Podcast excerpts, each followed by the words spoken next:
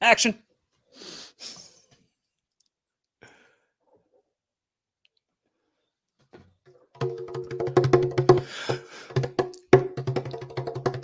Hanging out with my friend again, hanging out my friend again, hanging out my friend again. Tristan Law, what up, dude?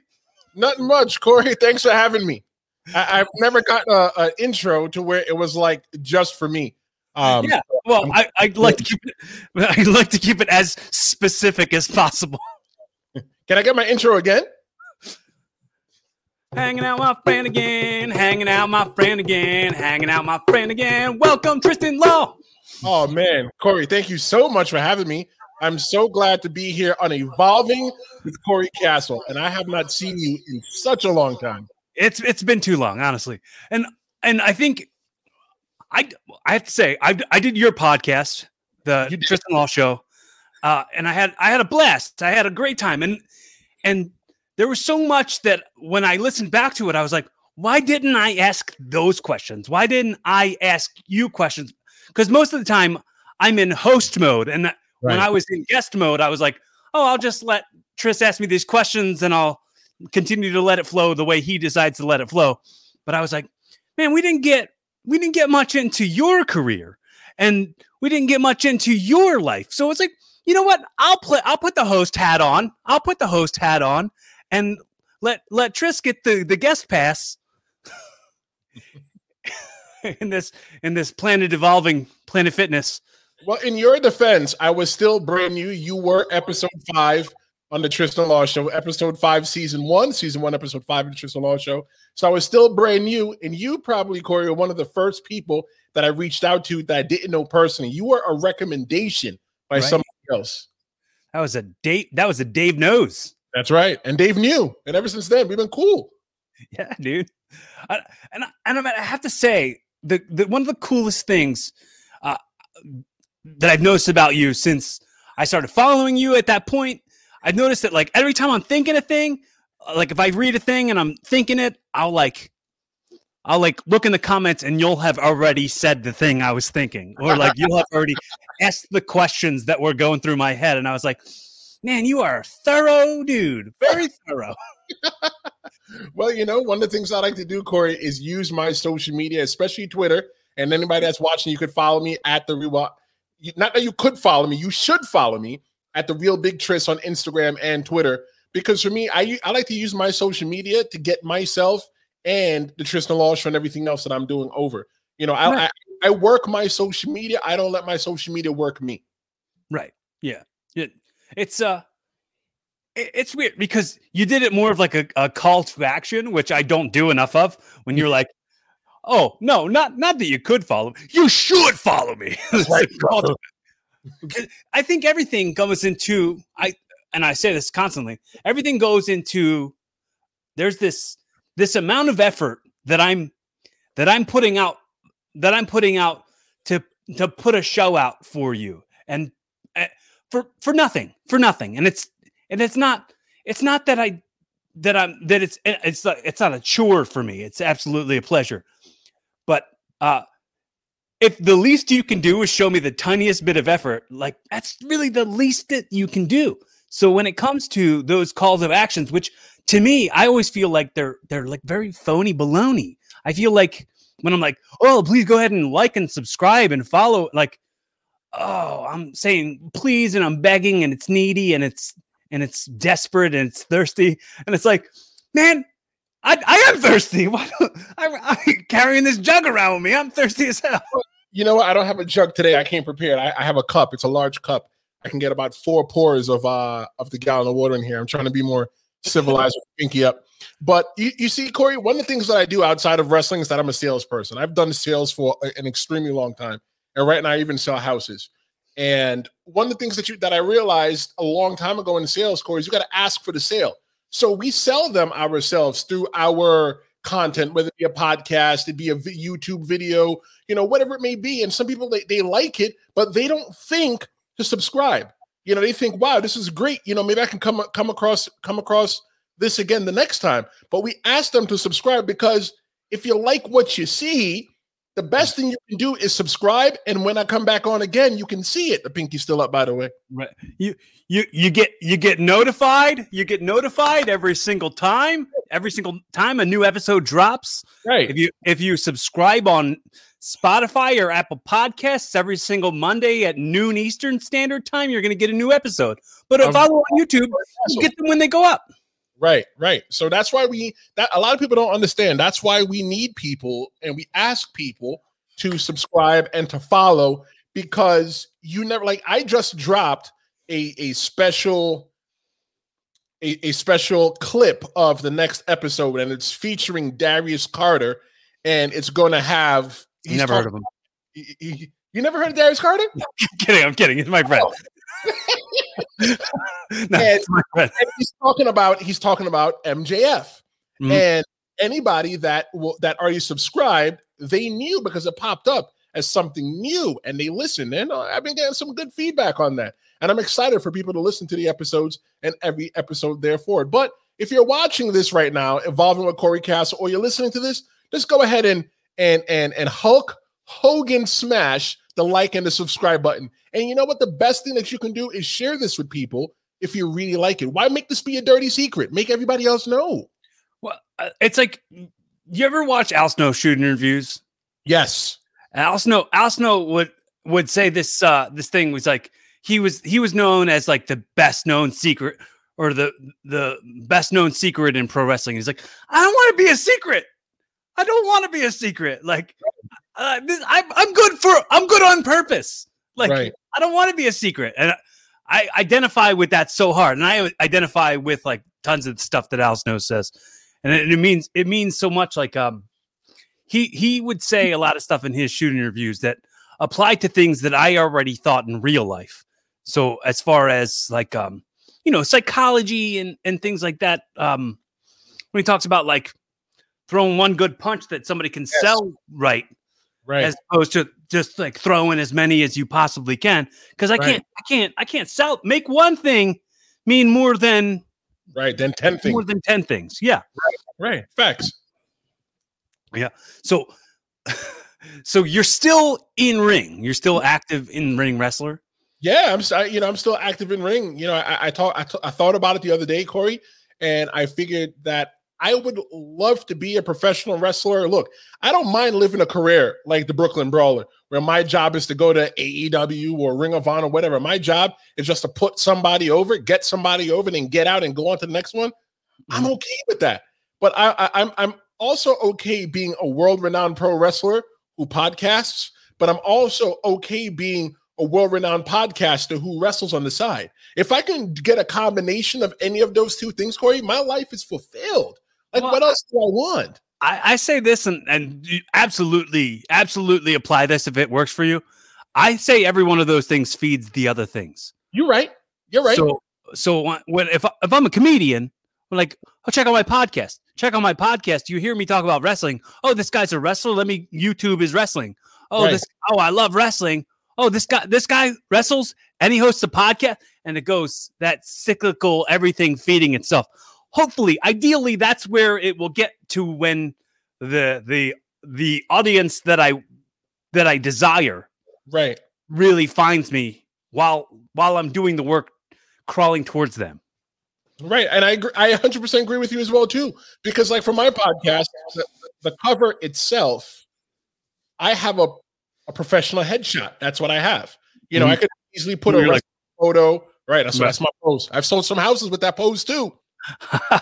that's a park bench. That's a park bench podcast. We, wait, just just exactly.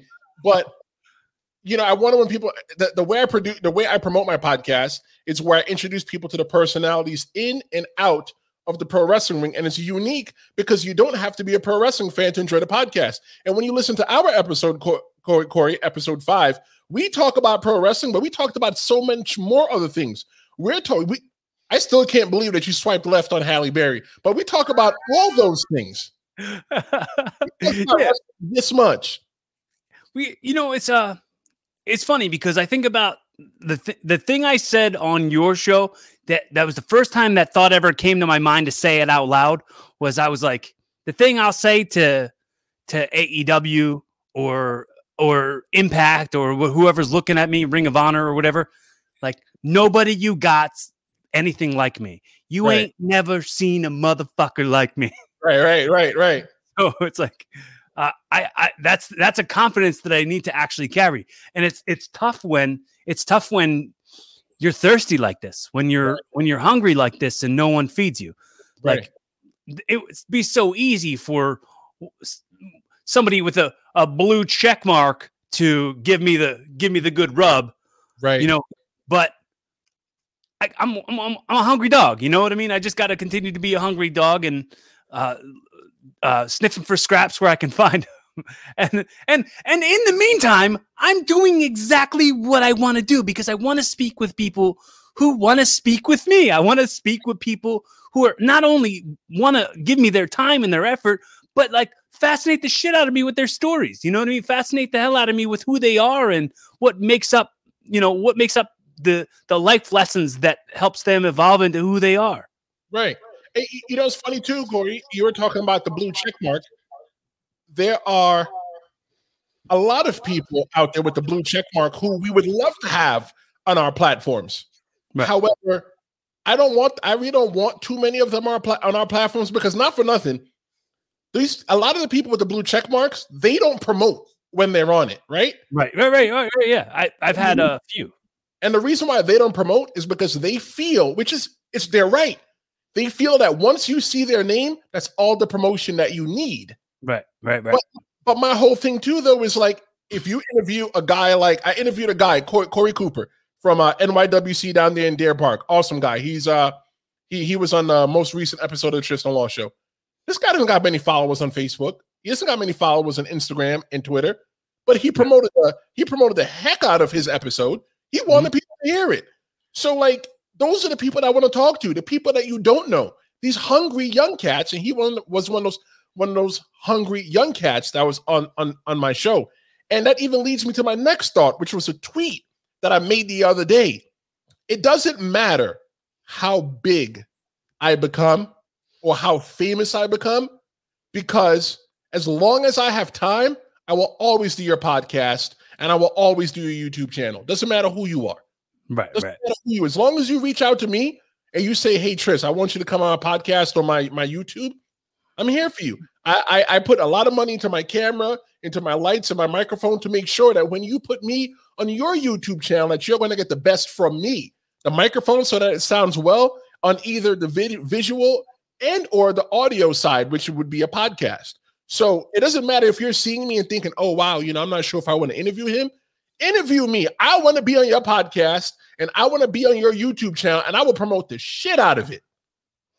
honestly, Tris, I have to I have to tell you, um, in that part, I have to say that's why I like stepped up whatever the video the video uh element of the podcast is. So when I do have guests who want to promote like yo, use this video use the video from this however you want create whatever clips you want and share them so like the the watermarks are going to show the watermarks are going to show so the the the I have it so that the the names are on the bottom so that you can see who you know see who's in here. But on top of that, I have to say, I, I say very similar things in the fact that, and I'll say it almost on every episode of this podcast. If you're hearing this and you are spending the currency that is your effort on me, know how much I appreciate that in in such a way where if you want to reach out to me and just talk to me like a friend or just have a judgment free conversation and tell me what's on your mind if you're going through something absolutely let me be that resource i'm not hard to get a hold of Right. I'm not either. I mean, I I live on I live on Twitter a lot more than Facebook and Instagram. And you know, I'm in there, you know, looking at booty pics. I love them booty girls on Instagram, but that's not what we're talking about. You know, but I, I I'm I'm only a, a message away. You know, like you never know. The, there mm-hmm. are people out there, Corey, that even though, and I and I hate using this term, but in the lack of terms, we're not big stars. We're not big YouTubers. We're not big podcasters. But there's people that look forward to seeing us and listening to us every single week. And because of that, like the, the, the podcast game and the content creating game, you know, our quote unquote customers, and I'm using customers so that people can understand what I'm saying, it's a faceless business because Right. they know who we are, but we have no clue who they are. We know they we know they exist because they're a number. We see it every week. Mhm. It's like in stand up. In stand up, it's uh it's a dark room and I'm having a rhetorical conversation with a group of people who don't get to talk back, who don't Right. get to don't get to don't get to converse with me. But it's it's like this is me going, here's my vulnerability. Like me, validate me. and in that the the validate me goes into like just hit the subscribe button it. and it, it's funny when you said the thing about like our customers and like we're not really big stars or anything, but it, that that can get in your own head. And I tweeted something like this earlier just to kind of to remind myself. I, and I said, I said, in life, people are going to try to devalue you. People are going to try to people are going to try to not respond to you or leave you on red.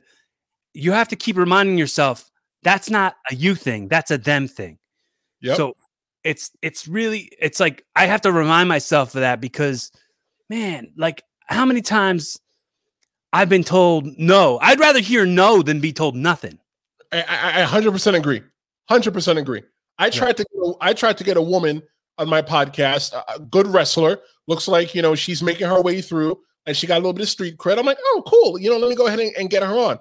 And I messaged her on on Instagram and she had the decency enough to message me back and said, "No, thank you. I'm not interested. Good luck." So I responded, "Good luck with your future endeavors." I unfriended her after that. I mean, I had no purpose of being friends with her. You know, I, I thought it'd be cool, you know, as, as a networking thing. But Corey, you know how many people have messaged me? I mean, that I've messaged them and they've never read the message. Bro, a simple hey, no, thank you is is understood. I messaged, I wanted Mr. T on the Tristan Law show, right? Right. He's never messaged me back. Maybe he doesn't know how to use Twitter. I don't know, but I'm sitting in Mr. T's D- DMs on Twitter. i tweeted the fool That's right. That's right. I wanted him on a podcast. I thought it'd been cool for him to talk to because you know, even though everybody complained about his WrestleMania Hall of. Fame oh induction, yeah yeah the the hall of fame right Yep. because he just like he like just prattled on about nothing and mother, then talked about his his mom. mom like a poem Right. And for me too, growing up, you know, being raised by your mother, I Mhm. could relate to him. So I thought, you know, and he's in the wrestling business. He's a personality in the wrestling business, but he's more out the wrestling business. Be a great person to talk to and see what he's doing. He didn't message me back. But you know what? This brings me back to my tweet again.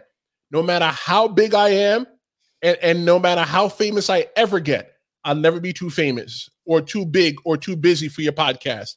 As long as I have time, I will do your podcast and I will do your your YouTube or whatever it is that you need me to do. If I become that busy to where I'm missing them, I'm going to set up an email to where you can just shoot. All I want you to do is shoot me anytime. Just just book me. You know, just mm-hmm. book. You know, as long as it's not costing me any money, I'm not asking you for any. You know, there's a wrestler out there who asked me if I was two wrestlers, and I'm not going to I'm not going to drop their names on this. Two wrestlers, a male and a female, wanted to know if I was going to pay them to be on my podcast. One person told me it was sixty dollars to be on his podcast, bro. Let me tell I- you something. You want i to? had a, i had a wrestler do that too You know, I want to talk about it in the end when, when it's just me and you can see who it was. 100 percent transparency. I'm not going to pay you to do my podcast. I'm not. You're not. You don't have to get in the car.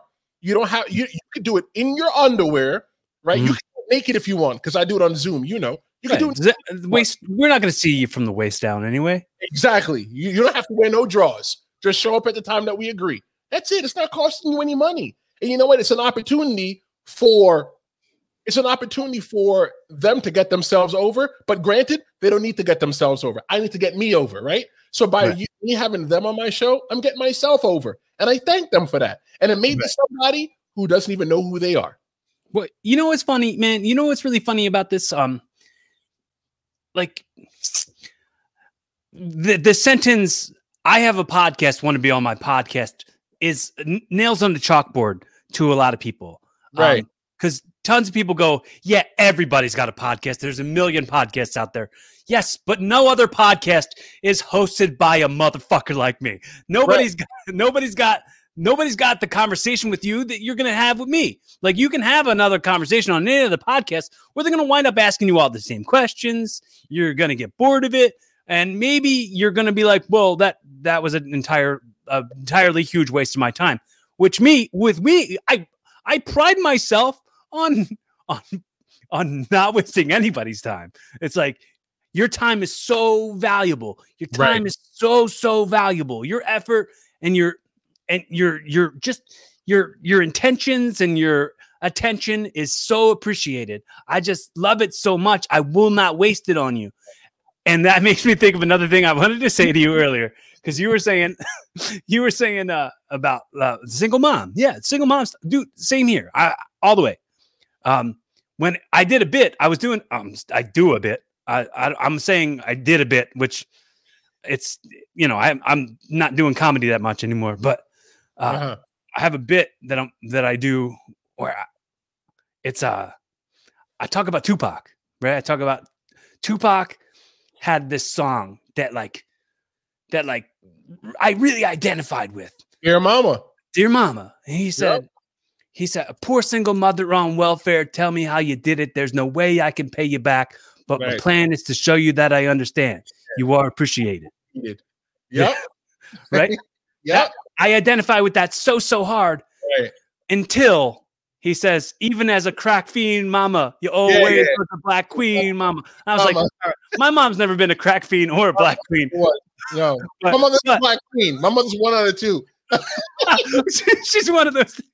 But, but, but, but I would say, I would say, not only can I not identify with that with that, but I have to think that Tupac's mom's got to be pretty upset that that Tupac put her on blast like that. Like, True. Like, like, yo, did you hear that? Did you hear that at the, at the at the, the water cooler at her job the next yeah, day? Right. Did you hear that new song that Armani Armani's uh, son made about him? yeah, she was a crack made about her. Yeah, yeah, it was real sweet, real nice. He appreciates but, her. Did you know she was on crack? But you know what though? I, I would say though, if I was Tupac's mom, and God rest her soul, if yeah. I was Tupac's mom and Tupac said to, and, and somebody said to me, Oh, your son wrote that you were a crack fiend. How dare he do that? Give me a second. Let me log. I mean, granted, I mean, she did probably didn't have phones back then, you know, with the internet, but let me log in and share my bank account looks like. My son just put five grand in my bank account. What does your son do for you? oh, your son's a crack fiend?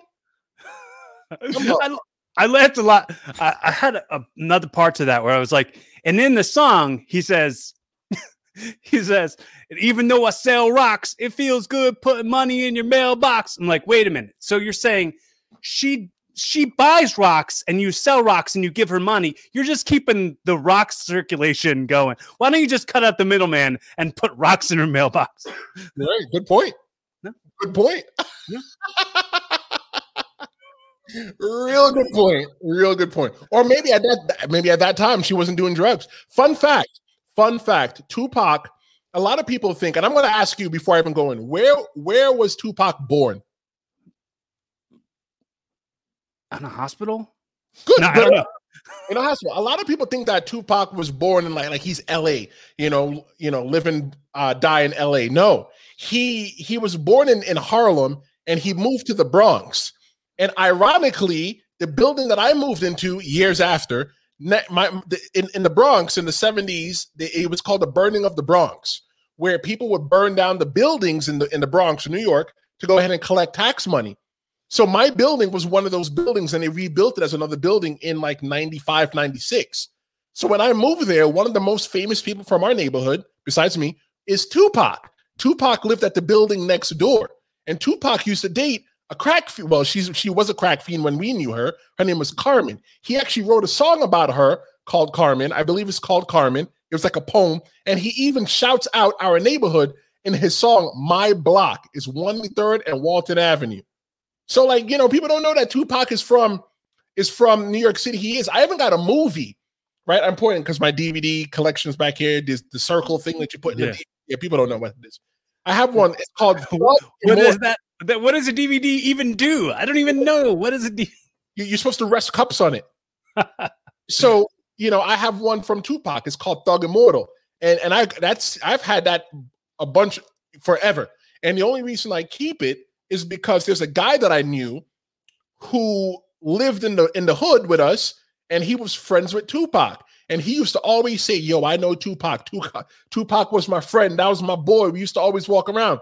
And you already know, man. You know, these guys talking about they know something. Come on, man. Stop lying, man. Everybody know Jadakiss, right? Everybody know Jadakiss. Everybody know everybody, know, everybody lived next door to Jay-Z, right?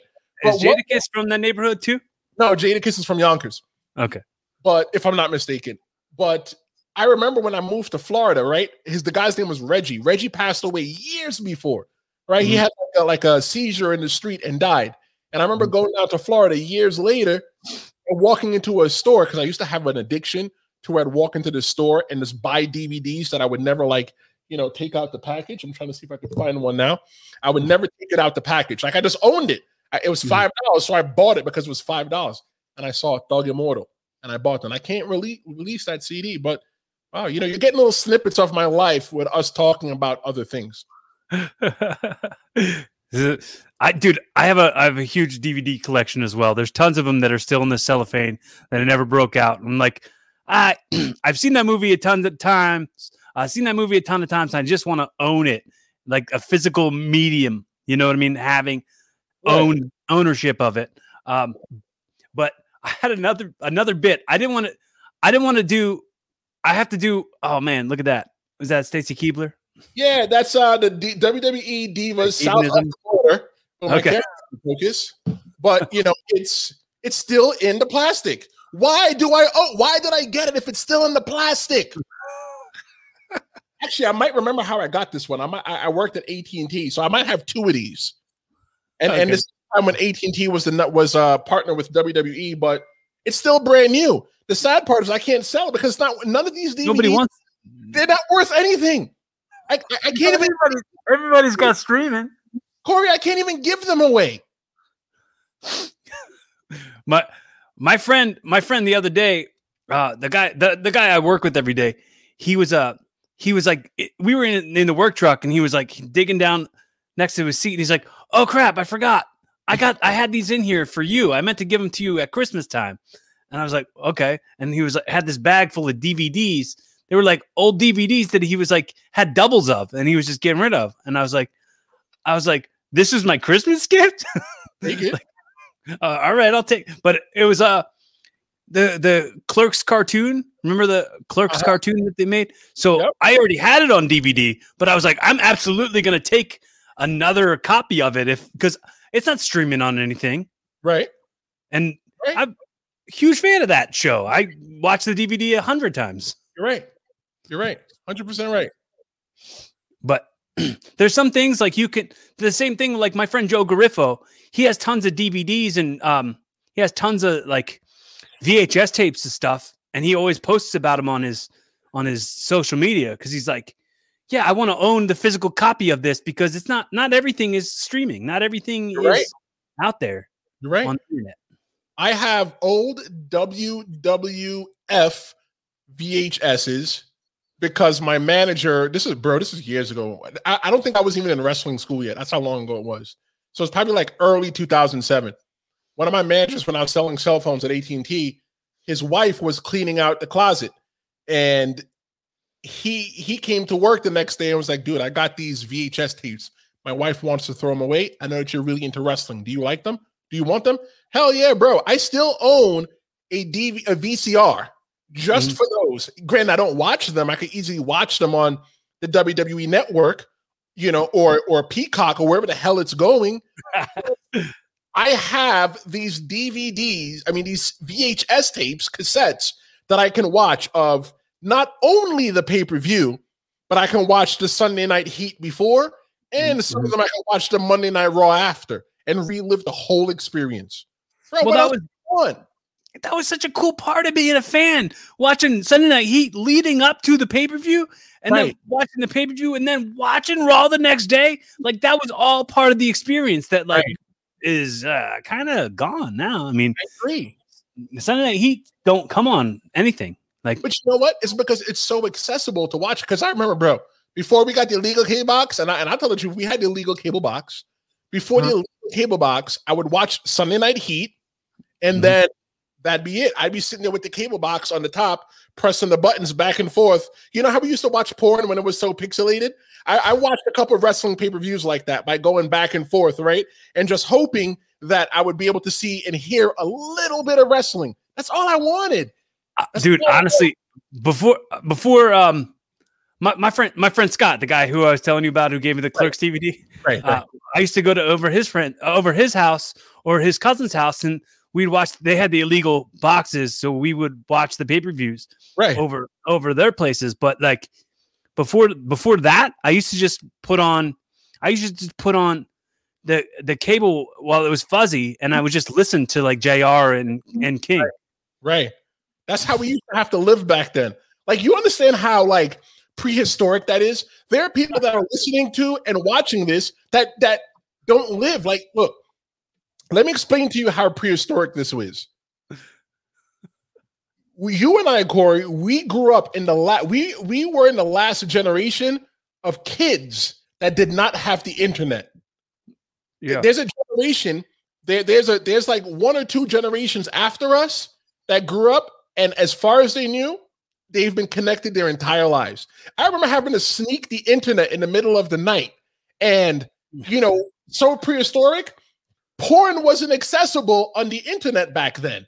You right. got to pay for it, and not only did you have to pay for it, you'd get a virus. So because I didn't have money to pay for it, I would go to the virus sites at 12, 13 years old. But keep in mind, Corey, there's a whole generation behind us that used to keep dirty magazines. Don't worry, I had a magazine, but I was on the cusp of the internet. Did you see? Uh, are you are you a fan of uh of John Mulaney?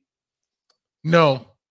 John Mulaney does does this bit, and I I hate to butcher it, but it was like his his mom found under his bed. He had a he had a um, he had a, a Cosmopolitan magazine and one cigarette under his like hidden under his bed, and his mom found it and was like, "I found your treasure." I found your treasure. And she went and told his dad about finding it under the mag- under the bed. I found a, uh, one cigarette and a Cosmo under John's bed. And he was like, he said that his dad was like, How does he know how to make a Cosmo?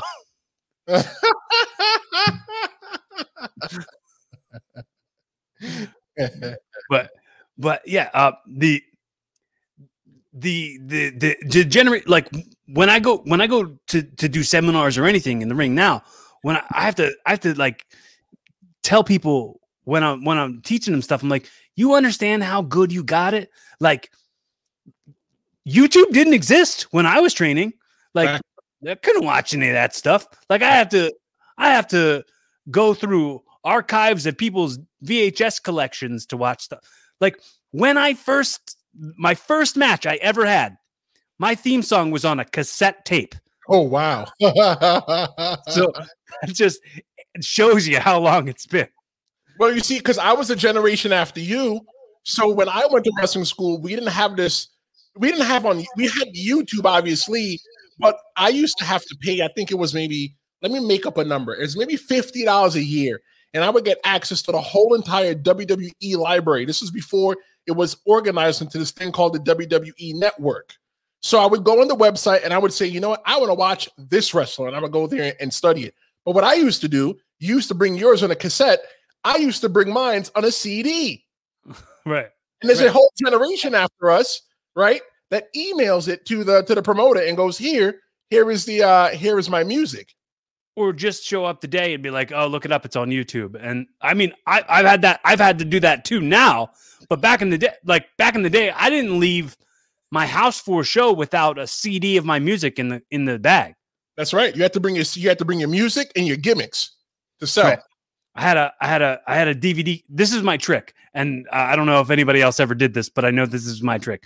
I would take a DVD case, like whatever whatever DVD case that like I wasn't using or like a like a blank one and I'd like flip flip the the label around so it was just blank white and I'd write Corey Castle track 1 and I'd pop it in pop it in the in the the disc in that DVD case and carry that with me so the sound guy knew whose it was and knew how to give it back to me. Yep. like it was making it easier for the sound guy to make sure I'm getting my music back. And I'd have to sometimes I'd have to like burn like four different CDs of it because like I'd be I'd be leaving it some places. Of course, of course. One night you worked. a- You know what? It could have been one night you're working a double shot. Where you're doing two shows in one night. You leave of the last show. right. You know now you can't show without your music. Like, come Right. on. What are you, a rookie? What a what a noob move. Yeah, right. How long have you been wrestling? I I carry my music now sometimes as well in my uh, in my fanny pack, and a lot of people don't understand. You know, fanny packs make life easier. You know, especially when you're traveling and doing everything else like that. You see? Okay, you see? There you go. In my fanny pack, I carry a a thumb drive with my music on it. Okay. There you go. Never know. Wha- Yeah, man. I mean, how often how often have you been working since like the pandemic and stuff happened? Have you been working at all? Yeah, so I would say when it comes to my pro wrestling career and to my entertainment career, the, the pandemic has been very gracious to me. And I'm not trying to say it in like a morbid way because before the pandemic, bro, I was hurt. Like I dislocated my finger and like, you know, I'm now able to like, you know, make a full fist. You know, like when you dislocate a joint, it doesn't heal right after they put it back in. It's still Right. swollen, it's still traumatized and whatever. You know, my knees were bad, my back is a little bad, you know, it, it just just just a lot that's going on. And because the pandemic came on, I I, I got a chance to take a break because I'm Mhm. not mistaken. My last match was early March, late February, and I didn't mm. wrestle again until maybe oh golly September. So by the time it came back, like the body was feeling a little bit better. But in that whole entire time as well, too, I got to work on the Tristan Law show and I got to, you know, perfect that. But when it comes to wrestling, you know, I still take dates, you know, here and there. You know, I still sit in the I sit in the far corner.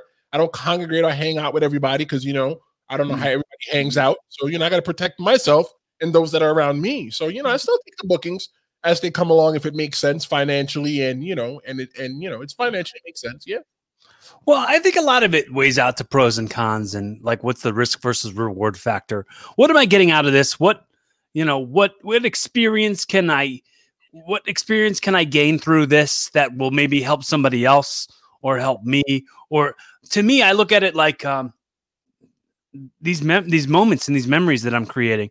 A lot Right. like you I don't I don't want to say that I can like like predict the future in a lot of ways, but I'm I'm looking at it like a lot of these a lot of these people that I've like helped through with understanding psychology and stuff. I think they're gonna make it. Like I think they're gonna be big in the business, and like for them to be like for them to be like, well, you know, the person who helped me grasp it was Corey. Right. Don't forget about me. like Right. you know. so I'm just I'm just hoping it, the, the the fun thing about it is I'll have conversations with people and I'll realize that I didn't make an impact. I'll, I'll not realize that I made an impact on them as much as I actually did. Like someone will be like, "You seem to be the only one around in this area that was doing it right," or Right. "You seem to be the one who was doing it the most right, the most way you're supposed to be doing it." And I'm like, I was just faking it. I didn't know. I didn't know. I was, you know what I mean? In my head, I was like, I was dealing with imposter syndrome and like, oh, do I belong here? Well, like the part that I was dealing with back then, I'm gonna say, I'm I'm gonna go back as far as like 2008 or nine. Uh, what I was struggling with was like, if somebody made me their champion in any way, I feel I automatically felt like I didn't deserve it. Like I always felt like so many other guys were better than me and deserved it more than I did.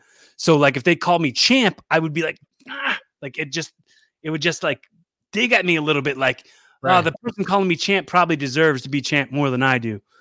Like but and it goes it goes back to like it's not a it's not a, a real competition. I didn't win anything. And that that's something that when I first got into it, I had to had to struggle with that through my friends groups because like my friends who weren't wrestling fans would be like, I couldn't do it because I couldn't lose. Like I couldn't I couldn't let somebody beat me. I'm like, yeah, but it's not it's like a movie. It's like Right. a show, it's- right? it's a show, it's a story. Like Right. they're not actually be, they're not winning because they're better than me. They're Right. winning because it serves the story. Right, that's correct. Because some of these people you can legit beat the shit out of them, but it's a Right. story. Right. So it's all it's all a part of like suspending what your disbelief is. And I, I would say it all the time. It's like the the person who's in the ring with me isn't my enemy. Like we gotta we gotta make this look good together. We gotta we gotta teach each other and we gotta learn from each other. We gotta uh, we gotta we gotta be on the same page here to make sure is that is that what, what kind of cup is that? It's uh, the Toronto Blue Jays Cup. I got because I, you know, I have a Canadian family. Shout out to Karen, uh, Joel, and Mackenzie. Um, so when I went to the the Chicago, I'm Chicago, the Toronto Blue Jays game, you know, I, I'm always looking for a discount. So this cup here, if you you fill that cup up once, and I think I probably paid like a million dollars for it. Uh, you know, I could fill it up as many times. I got one of those when I went to WrestleMania uh, 35 in uh, MetLife Stadium as well. Too, you fill it up and you drink once. It's, it's a deal. Like, come on. You know, especially if you charge me a million dollars, I am going to drink a lot of orange Fanta or Pepsi, depending on or Mountain Dew, depending on where, where I am, and I'm going to get my money's worth. The hell, don't you give me any kind of deal and making it look like what that I'm going to what? No, bro. Let me tell you, there's two things in my life that I don't do, that I don't like to do. What I want to preface this by saying that I'm not a big alcoholic drinker. I do have a mm-hmm. couple of bottles of Modelo in the fridge. I might drink one tonight. I don't know, but I'm not a huge drinker. I don't need to drink, right? But the thing I don't like to do, things I don't like to do, is go to all you can eat and all you can drink alcohol.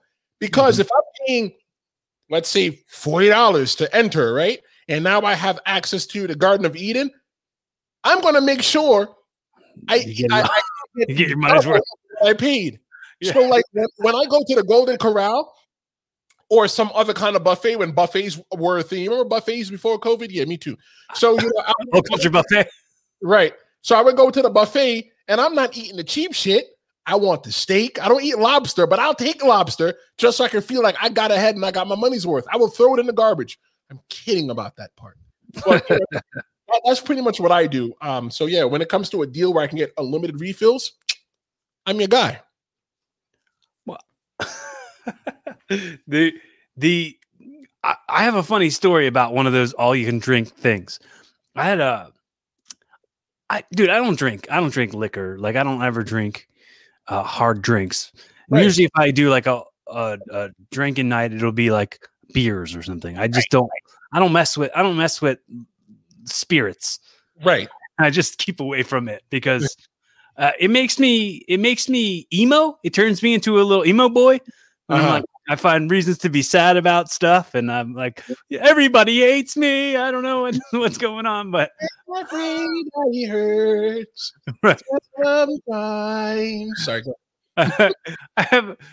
I, it was like a it was like a, a a New Year's Eve party at some bar, and uh, I was um I was very poor at the time, and uh, I was sitting at this table um, with somebody, and I had just taken out like my last money to pay for my ticket to this place from the Right. ATM machine in the vestibule, and I had the the the the ATM receipt in my back pocket. When I got up to go refill my drink, my Right. ATM receipt fell out of my pants pocket, and I came back, and the the girl, one of the girls sitting at the table, was like, "Hey, look what! Uh, oh, look what I found! Somebody's ATM receipt. This person's broke." Damn. And I was like, "Let me see that." And I was like, "Shit, that's mine." Uh, but it, I didn't say it out loud. I was like, "Yeah, what a loser!" And I cried. What a loser! You broke ass fool. So I got a story like that as well too, talking about all you can uh, um, drinks. So um, it, mine's ironically was a New Year's Eve party, Mm. and it was one of the few times to where I was like blackout drunk. You know, like I'm telling you, I've probably been blackout drunk or no hungover twice in my life. The first time I was hungover in my life was when I was like maybe just turning 21. I was maybe 21, almost 22, and my roommates. had- 24 now. uh, no shit. Well, you know, yeah, you know that beer, that beer club for men. That what's that? Uh, just for men. And that that's right, twenty five. But anyway, um, the first time was there was a bottle of tequila underneath the sink, and I was like, ah, you know what? All the roommates are gone. Let me just drink some tequila. I don't know what it was. You know, I thought it was like vodka. So I got a cup and I filled that cup with ice, right? And then I topped it off with a little bit of vodka, right? Right. And then I drank it. The first cup, I must say, went down hard. By the time I was down to the third cup, bro, I'm hurt. So I realized that I can't drink uh, tequila because tequila makes me puke. Bro, the next day, bro, I was sitting here praying to God, like, God, if you ever get me through this, I promise I will never drink again. And God, forgive me because I am a sinner, because I then, which brings us years later into my other story. So I went to the all you can drink place for New Year's Eve. Great. So I got in there and I'm like, I am not going to drink um the cheap stuff. I want the top shelf. So, you know, I want Grey Goose. I want all that stuff. I'm not drinking the cheap stuff. Oh, champagne. Hey, it's all you can drink, right? So I'm going to drink my champagne, and whoever was with me in the group, I'm drinking this champagne too. Bad idea. I had to call out of work the next day. So, what do I recommend? Do not invite Tristan to all you can eats or all you can drinks. Badidea.com. I, I, I would like an all you can sleep restaurant. all you can sleep. I'll take all the sleep I can Take. You see, for me though, Corey, I'm not a sleeper. I love sleep. You, I, I like to cat get cat naps because here's the way I look at it. When I'm sleeping, those who co- who feel that they compete with me or those who I compete with are getting ahead of me. So what I need, so what I do is in the middle of the night when I'm up, I'm scheming on how I can make my podcast better.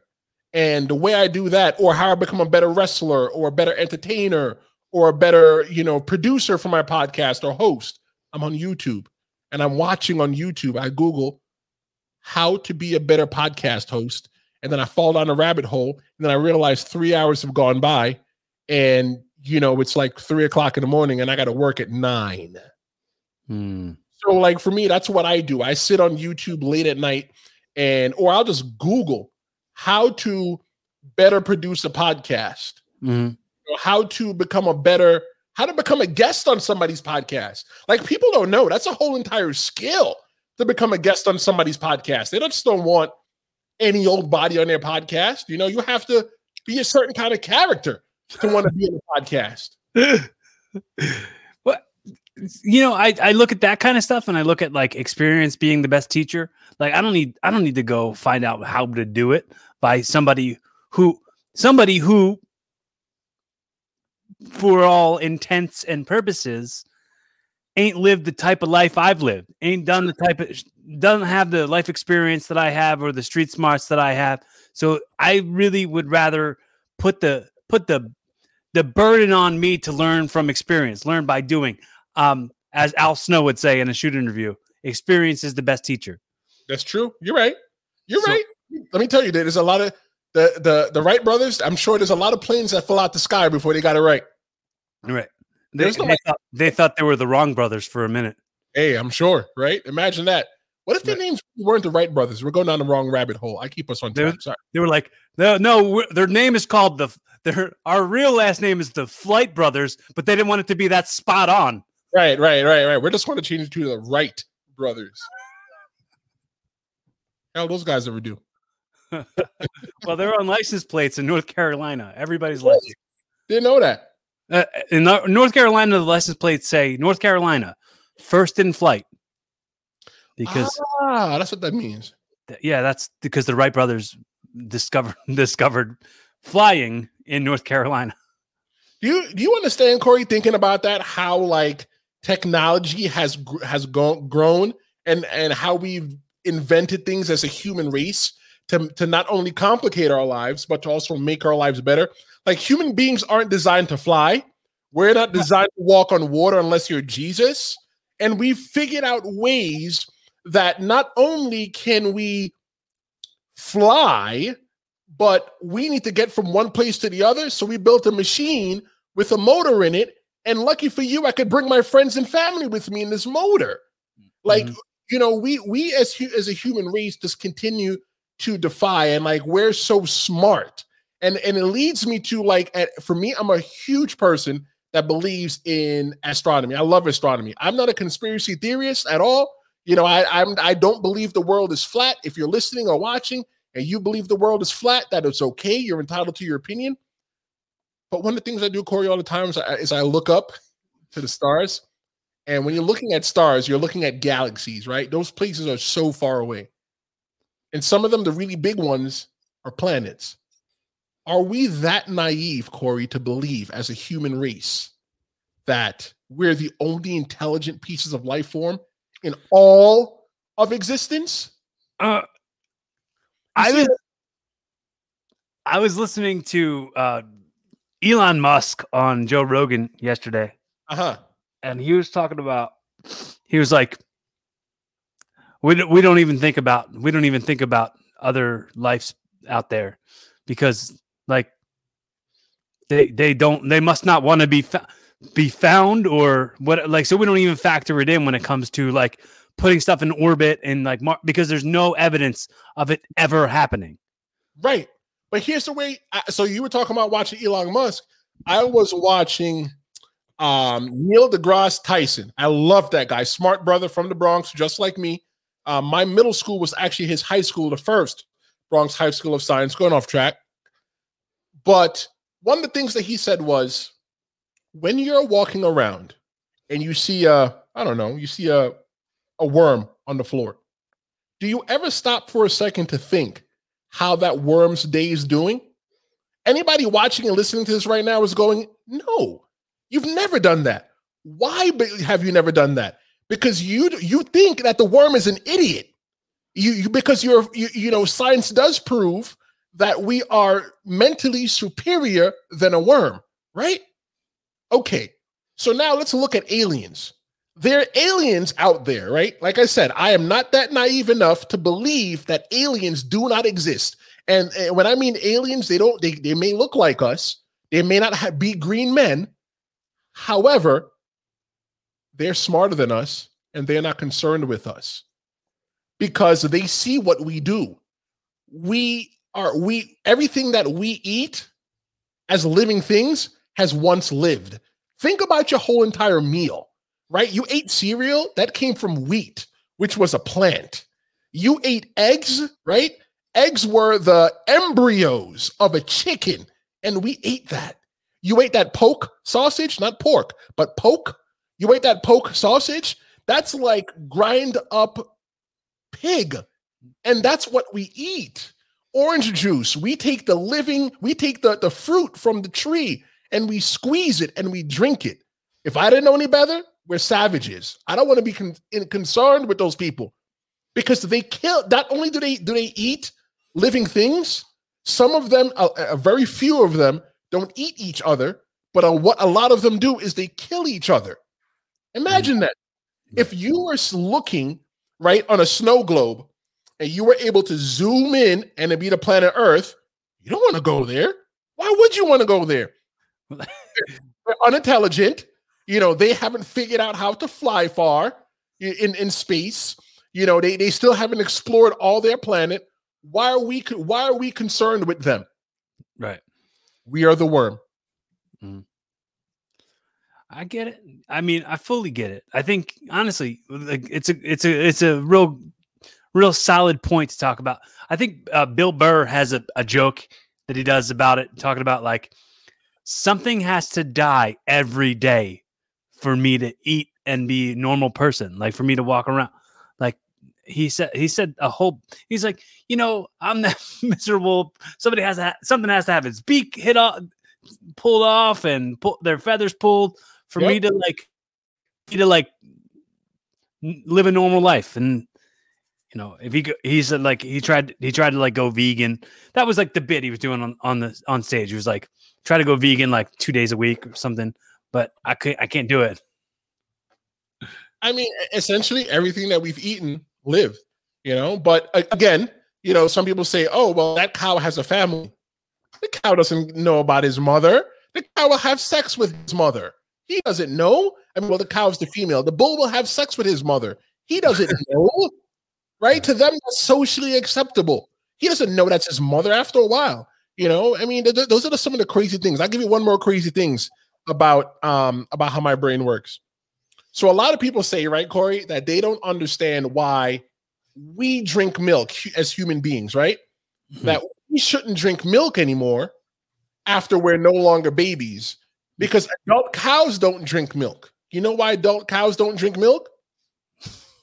Because they can't climb underneath there to drink it. That's why they don't drink milk.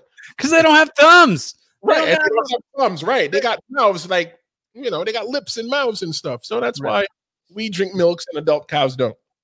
I think I think that's a Joe Rogan bit. He's I think Joe Rogan has a bit that he in his in one of his stand-up specials he did a thing about uh he was like, How come how come human beings are the only he was like making doing an impression of like a like a, a vegan. How come human beings are the only thing, man, that drinks the milk of other animals, man? And it's like, because because nobody else thought to do it. You ever give milk to a dog? They're like, what? How did you do this? right, right. Or you They don't give, have to think about where it came from. you ever give milk to a cat? Cat, some cat shit everywhere. No, I, I don't. I Yeah. never gave milk to a cat. You don't do it. Don't do it.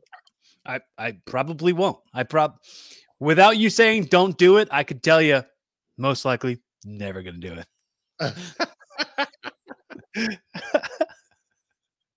so what else you want to know about me, Corey? Go ahead. How how old are you actually? Man. So I, I realized that my last birthday, which was in August, um, I started to tell people that I'm half 30. So whatever it is that you want to do with it, you do with it. Right? So I could either be 15 or I could be 35. Wh- Wherever you want me to be. Or you know what? I could be somewhere in the middle. I don't know. You decide. Well, why why that why that why that jumping through hoops? Why creating why creating those hoops for people to jump through and not Well, you just know- like because I'm having a crisis. Because every day, Corey, I look in the mirror and there's another hair that decides to turn light. And I have to buy a box from Walmart to make it dark. You know, one, of- one of the old guys at my older guys at my job, I pulled him to the side. I said, Bro, can I ask you a question? He goes, Yeah, Tristan, ask me anything you want. I said, You know, do all your hairs turn turn gray? He goes, All your hairs turn gray. And I go, Do all your hairs turn gray? He goes, All your hair turn gray. Oh. Okay. So if anybody out there didn't know, all your hairs will turn gray. Yeah. or do it. And you can only I think you can only dye the hairs on your head. honestly, bro, I think I think I think honestly I I always say just own your shit. Like when it comes to your age or whatever, like I don't have any reasons to be insecure in what my age is. Like people go, "Oh, you're you're too old" or whatever. It's like, bro, I know, I know the the years that have gone into making me who I am right now and the wisdom that I have through the experiences that I've lived through. Like I, I'm I'm the most street smart and intelligent version of me that I've ever been. And that came from the 37 years of experience in this world that I've had. So I will absolutely own it. And I'm like, yeah, I hope by the time I'm 40, I'm a lot smarter. True. Right. So If I could take my my brain out and put it into a younger me from 10 years ago, bro, I'd be a genius. like you're gonna get out yourself. Right. Uh, yeah, right, right, right, right. I, I time machine because you know, if you don't know, Back to the Future is one of my favorite movies. So I will jump in the time machine and I will get out myself. And is it Get Out? Yeah, yeah, yeah. I will get out myself and put my brain in a younger me. Or actually, you know, maybe I can have an older me come back from the future with a computer machine where you can upload all the intelligence into my brain, and I could be a much smarter me. Well, I say I say all the time. I mean, I don't want to say I say it all the time, but I think it a lot. Where I think about like, dude, how amazing would it be if if all the wrestling knowledge and all this all the smarts that I had, uh, all the experience from all the experience that I got was in the 2002 version of me when like the business was so good. It was like the best that the business could be for like for like the Philadelphia independent wrestling level, like I, I think about that all the time. Like when I first debuted, if I if I was this good when I was first started, and it's funny to think about like how many people make this stuff look easy. You know what I mean? People just Some people just do it and, and it looks easy for them. Right. Maybe, maybe a future version of themselves came and implanted the experience points up into their brain. You're 100 percent right. Could be true. I think it's plausible. You know, an- another thing that I that I learned from uh, Neil deGrasse Tyson was that there is a 50 percent probability that we are living in a simulation. Right. 50 percent. You know, like we play The Sims, right? We could be The Sims right now. There Mhm. could be some kid out there playing, and we're just a part of his little game. Did you watch? Do you watch Rick and Morty? Bro, I love Rick and Morty. That was my favorite show to find during the pandemic. I Yeah, love dude. hooked on Rick and Morty. This guy's taking Roy off the grid. I love the I love Roy, and he's like, "Where's my wife?" When when Morty gets out of it, he's like, "Where's my wife? Where's my wife? I want to see my wife." It's like, ah, you idiot! That was just a video game. Like, it's like it's like I I dude, I honestly have been thinking about this since I was a little kid. I remember the moment. I remember the moment. My mom had set up my mom had set up like this we had a, a toy box that doubled as a like a desk. So you could like you could like the back of it, it was like a bench and then it would like fold forward and it'd be a it'd be a, a desk. And I remember sitting on that desk. I was sitting at the desk. Sometimes me and my brother and sister would play school. We would play class. And my mom put like maps of the world on both sides of the walls, like right where the bench was. And I was I was sitting on on the the bench like we were playing school, but we weren't playing school. And I was looking up at the ceiling, and to the sides were like the maps.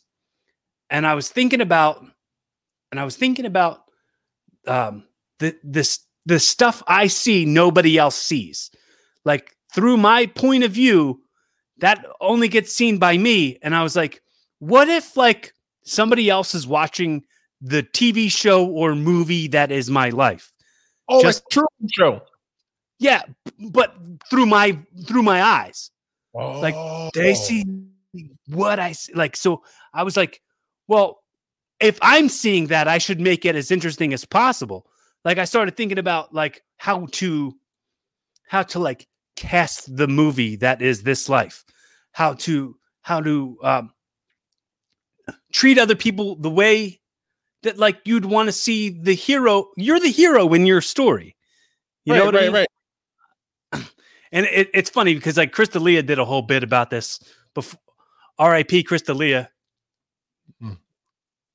But I just say R.I.P. because he's canceled. But uh, he did a bit when he's like, he's like, uh, you you're not Denzel. Like he was like in that like in the- the movie that is life, you're not Denzel. And he's like, oh, you're probably some dude who's like, oh, excuse me, let me get out of your way. When Hmm. Denzel's walking by, you're that guy. And I'm like, I was like, I've been thinking this thought my entire life. I've been thinking this thought my entire life about the the star of the film that is me. So okay, so who would play you? I tell you Me. who would play. Okay, so if I I would not want to play me, right? Because I'd like to watch them try to be me, but I would choose the brother from uh from Get Out, uh Daniel Kaluuya. Uh-huh. Well, yeah, I think that's how you say his name. I would pick him to play me. I think he looks like me, or maybe, yeah, he looks like me. I don't look like him. He looks like me. So that's that's why you say uh, get out myself. That's right. You get out yourself into that guy. That's right. You know, years ago, I would have chose Denzel, but you know, I can't pick Denzel. Oh, you know what? No, you know who I would really pick to play me? Idris Elba, or or the um, the I would pick Idris Elba. You know why? He's, he's so smooth. Yeah, he could do it. He he's a British gentleman, but he could Mhm. do an American accent, but he could also do a Jamaican accent as well too. So he'd be great. Do you, do you have, do you have a do you have Jamaican heritage? Yes, actually, I am a first generation American. My mother and my father are both from Jamaica. Whoa. Yeah, my whole family is. Yep. So do you grow you grew up like super religious in in the Jamaican culture in the household?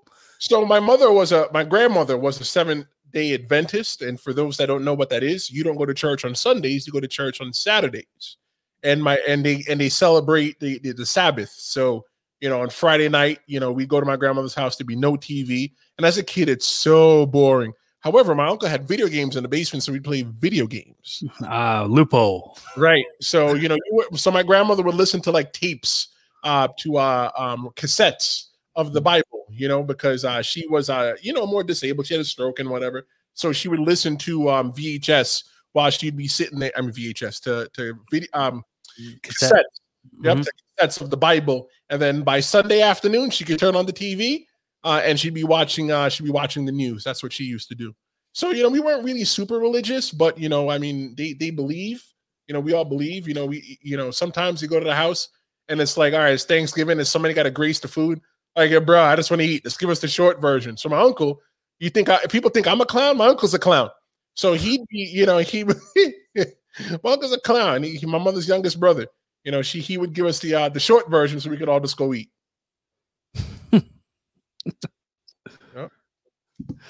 But but um so where did you where did you land on holding on to some of that like like that faith from that like from that idea? Like were you like hardcore into the idea of like dogma and believing everything that was brought into you and then like where do you arrive on that? And when do you arrive there on where you currently are? so for me, one of the things that you know, when I was doing a teenager, I was I was like really bad. Like my mother always say, you were never a bad kid, but I was bad. You know, I was out there, you know, you know, not really committing crimes, but I was just like doing like things that kids my age shouldn't be doing. Mhm. And my mother wanted to try to put me on the right track. So you know, when the Jehovah's Witnesses knock on the door, you know, some people pretend like the Jehovah's Witnesses are not there. But my mother would tell me to go open the door and talk to them. So I would Mhm. talk to them, and then they go, Well, we'd like to eventually it was more of a all right, well, we don't want to stand in the hallway and talk anymore. We eventually want to come over and do a Bible study with you. So, you know, I was studying with the Jehovah's Witnesses for a little while, and you know, I thought it was something cool, you know, but you know, here's how my mind work. You know, I was a bro, I was like what? A, a, a 10, no, 11, 12, 13 year old, 14 year old around those times, maybe. And they're telling me that, you know, I, the most I can do with a girl is hold hands. I'm already too corrupted. We got free pay per view. I've been watching porn for the longest. and and they tell me that I can't watch wrestling or play football because it's too violent. At that time, I was like, you know what? You know, I'm not really athletic, but I, I, I was in like a football league. You know, it was something to do and they were I couldn't play football or watch wrestling. At that part, I checked out. I really checked out for that. But you know, I've been baptized before. You know, as a um, Baptist, I went to a Baptist church in Florida um, when I was living down there. You know, I was dating this girl, Jessica, and you know, she wanted to take me to church because her mom thought I was a heathen. Okay, maybe I was a heathen. So I went down to the church and I learned a little bit of stuff down there. And you know, my mother, you know, I remember she, my, my mother's really into the church. In her old age, let me tell you, my mother's into the church. Like my mother's so into the church, she watches church on TV and YouTube. She's into the church, right? Like for me, I mm. like the church, but the kind of church my mother went to this one church in Florida, and I really liked going to that church because it wasn't a hey, put on a suit and go to church. It was more of a come as you are because you know it doesn't matter what you wear, just come and hear the word. So you know, we used to come and do that, and you know, they had some cute girls there too. I got to stop. My mom might actually watch this, but but some of the things that I do as well too is like you know, when I come into my house, the first thing I do is I thank the Lord. You know, I'm not trying to get religious, and I'm not trying to turn anybody off that's religious, but just listen to me. I come into the house and I thank the Lord. When I wake up in the morning, I thank the Lord. When I when I make a meal, you know, I thank the Lord because I'm able to open the fridge and magically, you know, there's food in there. I, well, there's no magic. I work for it, but I put the food in the fridge and I'm able and I'm smart enough to prepare a meal and feed myself, and it's nourishing. So I thank the Lord for that. So I was I, I- thank the Lord. I wouldn't say I'm super religious, but I'm saying with all the experience that I've had within religion, I feel that I have a belief. Okay. I mean, gratitude gratitude is super important, and gratitude for everything you've got, every everything that's brought you to where you are, is super important. As far as, especially like when you're trying to when you're trying to create bigger and better things in your life, if you're not grateful for what you already got, you're gonna just dig yourself into a hole. right? Because here's the way I look at it, Corey. th- There's so many times in my life that pro wrestling has been right in front of me, and it it veers off on this road, and I go this way. But eventually, me and pro wrestling, we we meet again, and then we veer off again, and then we meet again. and we just keep veering off. And it's like pro wrestling, I'm supposed to either be this world renowned pro wrestler or pro wrestling is supposed to be the platform that opens up the doors for me to become a bigger entertainer. Because one of the things I want to do, many things I want to do, I want to be a bus driver, I want to be uh, in the city, I want to drive the train, I want to be a conductor, but I always want to be on the radio. I always felt that I was a radio personality. I used to think, and I still think, it's so cool that somebody wakes up every single morning, gets dressed to go to their shitty ass job that they don't even like their boss. But the best part of their day is that time that they spend in the car listening to a radio show doing drive time when they're either going to work or they're coming mm-hmm. home for the day. Right. Or you know what? Maybe you have the radio on during the day and you look forward to hear what Tristan Law has to say. That's what I like. That's yeah. why I want to be a radio. So maybe that's what pro wrestling is doing for me. It gives it, it it's built this Rolodex of people that I can reach out to to go ahead and appear on my podcast. Because honestly, if I if if if the if life didn't happen, I would have never been in the situation to where I could have met our friend Dave Lee from Dave Knows Wrestling on YouTube. I would have never been able to meet him, which have never which would have never led me to meet you to be on my podcast, which would have never led us to being here right now. Because look, I'm no idiot. If it wasn't for my podcast or anything else, most people wouldn't want to talk to me. What have I really done in the span of pro wrestling for people to want to talk to me? Right. Yeah, I, I I feel very much the same. It's like, and and it's it's it's hard to find yourself not not taking that a little bit personally and remove like removing your feelings from that because with me, I'm like, I, I gave, dude, I, I just gave the last 19 years of my life, 19 plus years, because you know, 19 years as Corey Castle, but a couple mm-hmm. years before that as other.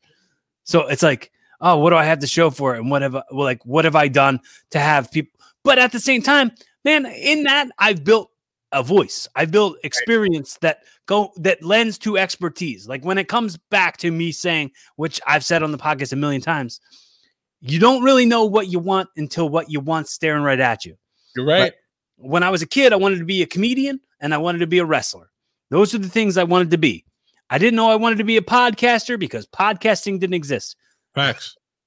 So uh, you you got what you want. What you want is going to find you while while you're out there doing the work. You can't just go, well, I'm lost, and like exactly exactly like the please apply this stuff too like if you're if you're hearing me and you and you feel what i'm saying like take this with you i you know you know messiah do you know who billy messiah is william welsh uh um he he he was a wrestler back in the day he um he got his he got his um he got attacked when they they took his thumb they they, they took his thumb they people broke into his house and and cut his thumb off with uh like like um lawn like bolt cutters. Yeah.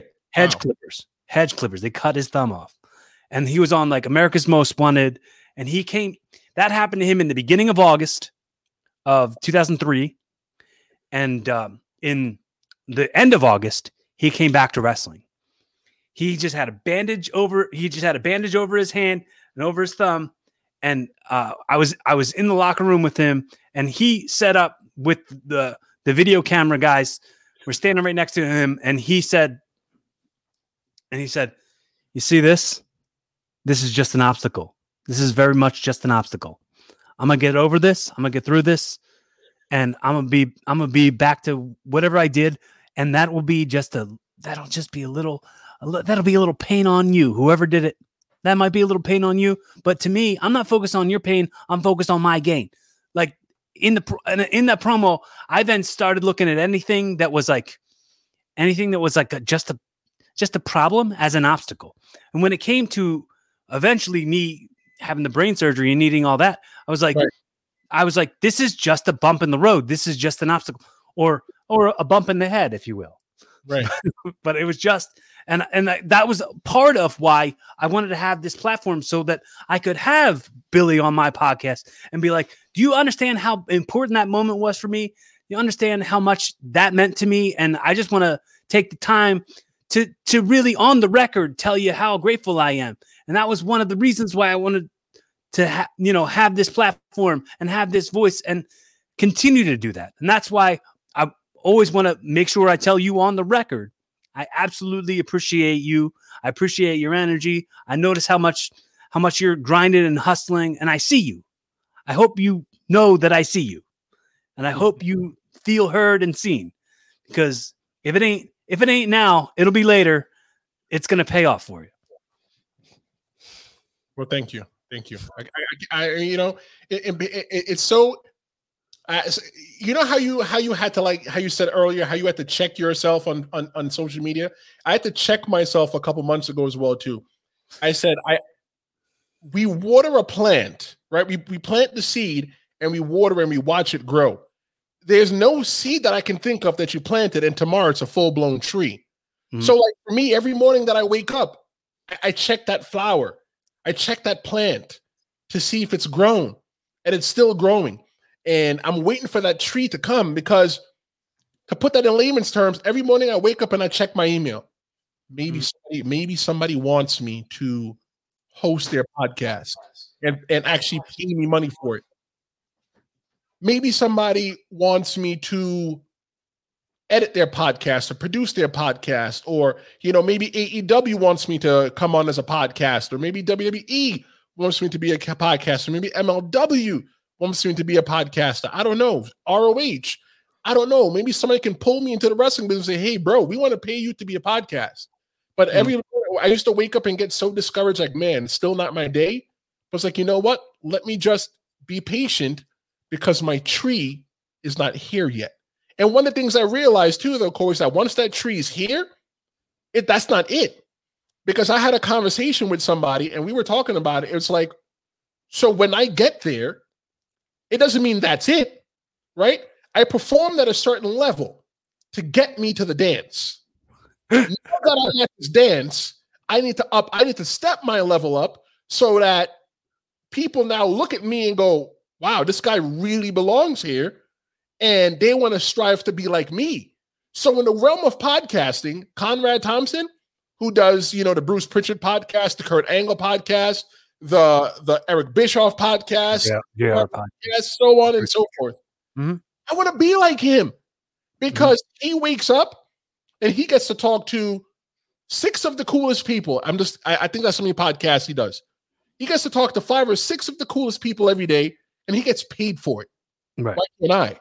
So one day I'm going to get there and I want to be able to look back at things like this and say that I grind for it. I worked for it.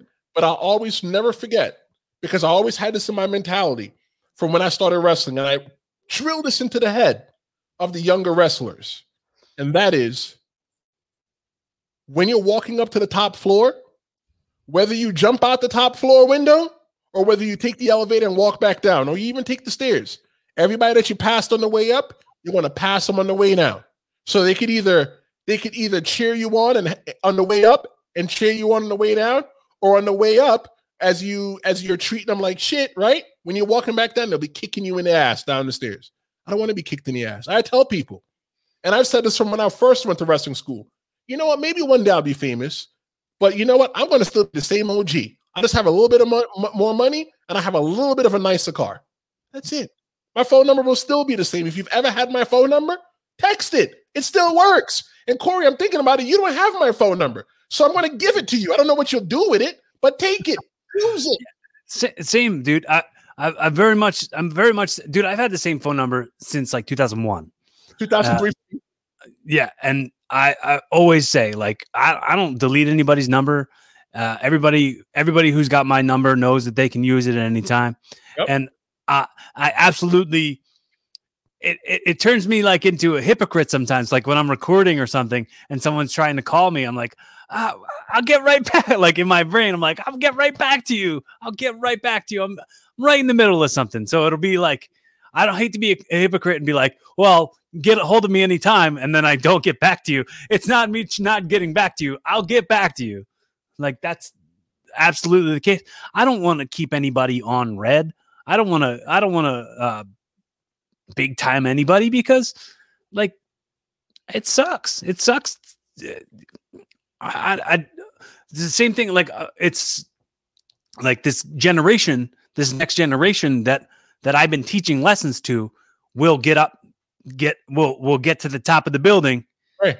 And and if they're up there and they're like, that dude was a dick to me, Right. then did they have an influence? If they have an influence to to get me a spot, any of the any of the, those jobs you you said that like those dream jobs, like any of those companies say, hey, we want that person, like for sure, for sure. If if somebody knows me and knows that I'm somebody reliable and and and good at what I do, they will they will vouch for me instead of going, "Oh, that guy sucks right. sucks. And and I- and I, I look at it the same. I look at it this way. I say it all the time. Uh, My friends who don't, my other friends who don't have podcasts, who I think have an, a, a unique outlook on things and have a voice that's evolved. I always say, you know, start your own thing. You having a, you having a thing, and your success doesn't. It's not in competition with mine Right. because because like I, I would rather I would rather applaud you getting somewhere and being somewhere you want to be because because I deep down I love you. I need you just as much. I need you just as much to do well as I need myself to do well. And then and if I see you do it, I'm like, man, I'm inspired. Man, I'm inspired. So like when I see people that like I I know like one one of my friends just made it onto the main roster in WWE. I'm like, uh, that's so so freaking cool. Huh? Damian Priest. You know what? I was just thinking, sitting here thinking about Damian Priest making because I used to wrestle with with him back in the day. Yeah, yeah, he's he's been around for a while. actually a match on YouTube where I wrestled him and Eddie Orengo, who's a referee for WWE. Right, right, yeah. Uh, he's a Bandito Jr. Bandito it up. For Uh-huh. me, like I, I don't have any hate in my heart that Mhm. somebody else up because you know what? That's one of the guys Right. that, that we work with that went up there. Yeah. I- want those people to be successful. There's, Right. there's a kid I mentor right now, and I know he's going to watch this, right? His name is Brian Lynch, right? He loves wrestling so much that I think that he's going to be one of those people that makes it. Either he's going to be a referee or he's going to be a wrestler, right? He's going to be one of those two because he's built for both. Mhm. And I always told him, you know what? I didn't make it at a young age because I was too afraid to make it. and yeah, you know, it's I'm I'm I'm lending this from Aubrey Marcus. Uh, he says he says you got to be fit for service. So if you're if you're called upon to do a thing, you better be fit to do the thing you're called upon to do. So Right. when it came to that, like I said too, when I when I got my my stuff with WWE, when I did my stuff, I wasn't ready. I wasn't. I wasn't good. Like I, I I wasn't prepared for it, and I wasn't looking at it the right way. And I'm not blaming. I wouldn't blame a, a single soul except me. You know what I mean? Like it, it's it's it's uh for sure not up. It's not anybody else's duty to give me a spot. You know what I'm saying? Right. Like I, I went to a Ring of Honor tryout and I was maybe like 260 pounds. And Jim Cornette pulled me to the side and go, Kid, you can move. You move like the small guys. Do me a favor. Lose a little bit of weight and come back. I want to see you again. I never went back. You know why? Because I was afraid. So what I tried to preach to, to, to Brian and all the other younger wrestlers is don't be afraid. If you want it, go get it. Because if you think that you deserve it and you're waiting for somebody to just give it to you, the person that is working for it is going to get it, right? Mhm. What they those mouths don't get fed. If you're sitting there in line to get fed, the person that's hungry is going to get fed because they're going to go and get the food. And not only they're going to get their food, they're going to eat my food too. And you know how many times my food has been eaten? Bro, there's no reason. No reason when I was 24, right? When I was half 20. There's no reason when I was 24, 25 that I couldn't have been on WWE, right? Because I was coachable at the time. You know, my bones didn't hurt. I, I was able to do what I had to do. But the reason why I didn't get to get those opportunities was I was afraid. I was always thinking, what if I was never good enough? And now at half 30, I shoot my shot a lot more because I I, I want to be the greatest. I want to do this with this podcast or wrestling or whatever it is that, that comes my way. All right. Two more quick things. I'll send you off into the sunset with a hot dog and a handshake. No problem. I love hot, hot dogs. All right. So, uh, timestamp right now, right? Timestamp right now. It's it's 2021. We just got through like the weirdest year. Um, but let's just say I'm calling this segment audio time travel. 10 years, 20 years, 30 years from now, someone stumbles across this audio because this shit is outliving us. Whether we're here or not, there's a message that these people are going to receive from understanding what Twist was really like and the the journey that made him what he is, the life lessons that he's learned. Uh, what is the message? Audio time travel. Go right into the future, and you're talking to like your your family, your loved ones, your your your your girl, your kids, whoever you want to direct a message to. What are you saying? So if any of my family in the future ever gets this video, you know, kids, niece, nephew, you know, cousins, whoever, and hear that I'm a wrestler or personality, you know, the, the message is don't let anybody put you in a box. You define your box. When people say things like you're, you know, I'm weird, right? Because I know that I'm an eccentric kind of dude, right? And I enjoy being that. I've always been an eccentric kind of dude. Mm-hmm. But I would never say that I'm weird because when I say that I'm weird, I'm putting myself in a box that somebody built for me. I don't want to be in somebody else's box. I want to be in my box. And you know what? I might want to paint that box too. So be you, be the purest form of you, and always be true to yourself. I love it. I love it. So take th- take this too if, if you want. Like apply this, use this if you want. I've said it on the show a billion times, and I'll say it probably a billion more times. But it's like I I, I I'm really careful about how I advertise myself. So I won't say I won't come out here and tell you I'm smart. I won't tell you I'm funny. Because if we're talking for 10 minutes and I don't say anything funny or smart, you can be like, this dude, not only is he not funny, but he's a liar. Not only is he not smart, he's a liar. So instead, I'll let my I'll let my my my myself speak for me, who I am speak for me. So I, I read this in a book uh, a while ago. And he said uh, Napoleon Hill. He wrote, um, uh, "Tell the world what you intend to do. Show them first. So apply that, take it, use it, however you want. Absolutely don't don't advertise yourself as uh, be careful what don't I don't want to say don't just be careful about what you advertise yourself as and what you identify as. Like sure. be water as Bruce as Bruce Lee would say. Be water be flexible in that. Right. Be fluid. Uh so hypothetically this is the way I wrap it up every time. I, hypothetically I'm gifting you this show. So from now on Evolving with Tristan Law. This has been episode one, the pilot episode of your newest podcast. In a very Jerry Springer's final thought type of way, you could put a little pretty bow on it and tell everybody what lessons they can learn or what habits they can use to become, you know, a better version of themselves tomorrow. Or what we what, what are the main takeaways from this conversation? And then after you do that, uh, in your best Alf impression, you say, "Hey Willie, just to keep it silly. All right. So thank you everybody for watching episode one of Evolving with Tristan Law.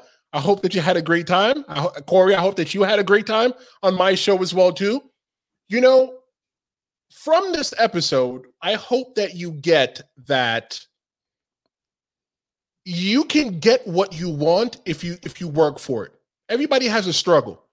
You know, you might be looking at the person next to you on, on the highway and they may be going to the same exact place where you're going, but you may be taking the long road.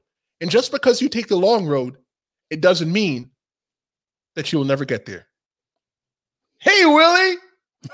Until next time on Evolving with Tristan Law. Corey, was a pleasure having you. Yeah, man. Uh, I just want to say anybody who's listened to the show, this is your first time checking out Evolving with Corey Castle, go back and check out the other 220 some episodes on any of the podcast streaming apps. Make sure you hit subscribe so you get new episodes every Monday. Uh, check check out the YouTube page. The video element is is the brand newest thing of the show, and I'm digging the way it looks. So check it out, youtube.com slash Corey Castle. Hit that subscribe button so that you'll get notified every single time a new episode drops. And thanks so much for the currency of your effort being paid to me and your your attention. Tris, dude, I I, I just want to I want to make sure this is beat into your brain so you know this. if there's any way I can be a resource for you in anything, anything you ever need to talk to me about, absolutely reach out to me. And I, I'm I'm I'm pleased that this is still just the very beginning for us. Yeah, and you know what's funny? We've for people watching, you and I have never met each other in face to face. Never. Right. right. Never. No, yeah. I, don't know, I don't know how tall you are as compared to me. I don't know what you smell like. I don't. I'm not going to smell you. Don't worry. But you know what? I can consider you a friend, even though we've never met each other. We're like pen pals. That's that's beautiful, man. That's beautiful. It's a beautiful part of the world right now. A lot of people who I'm closest with at the very moment are people who I haven't met in real life, and I'm I'm I'm pleased to be able to have you on that list.